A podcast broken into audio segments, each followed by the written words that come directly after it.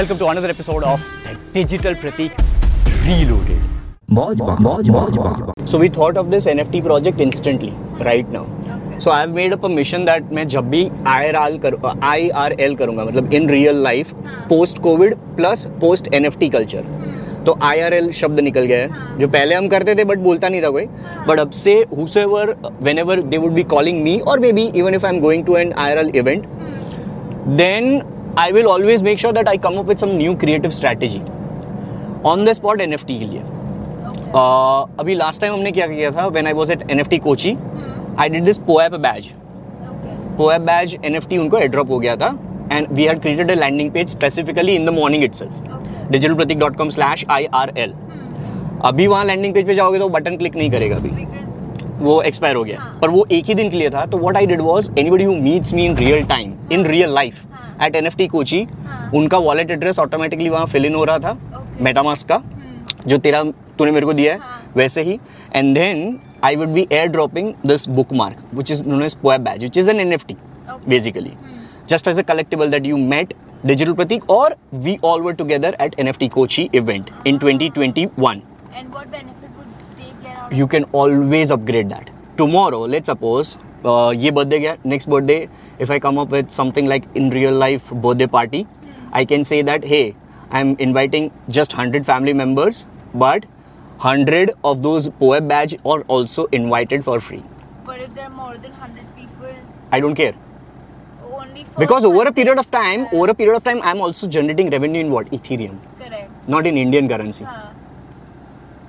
that's Correct. what is important So, today what and so that point time we did this. आज मेरे को अभी flight में ही दो तीन आइडिया है और बस में जब अभी थे ना at that point time I got a completely different shift so because ये हम लोग वीडियो भी वो लिया है, जो शायद तेरे को मैं ही शूट कर रहा था, तेरे को भेज रहा था हम लोग उसके फ़ोन से।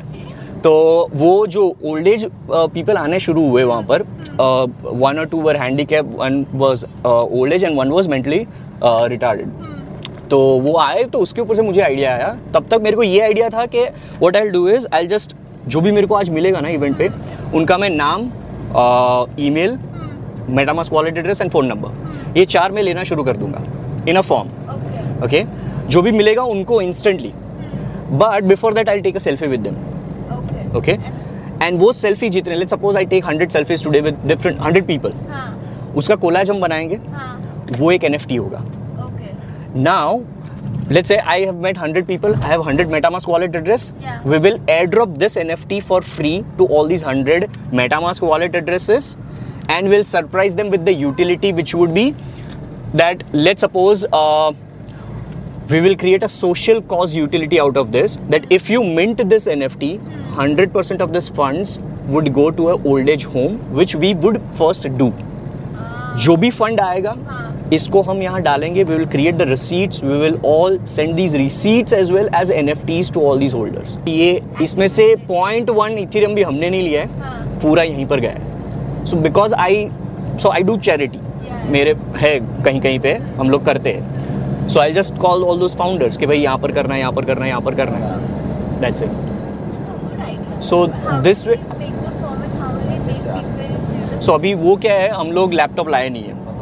कोई भी हाँ कोई भी लैपटॉप लाया नहीं है। So if we don't get anything like that even if I get somebody's laptop for just five minutes I can create a Google Google form बनवा देंगे ना किसी से भी like बट मेरे जीमेल में वो इंटीग्रेट नहीं होगा ना I need that integration part वो हो जाएगा पर वो नहीं भी होगा ना तो भी देख अगर गूगल फॉर्म होगा भी तो वो लिंक किसी को शेयर नहीं करना है। बिकॉज़ इफ़ यू शेयर तेरे को मैंने लिंक शेयर किया हाँ. अब तू बहुत स्मार्ट निकली सबको भेज दूँगी link. Then there is no concept of this so link नहीं भेजेंगे जो भी बंदा मेरे सामने होगा बंदा बंदी उसको बोलूँगा ये रहा फॉर्म फिल इन करो मौज मौज मौज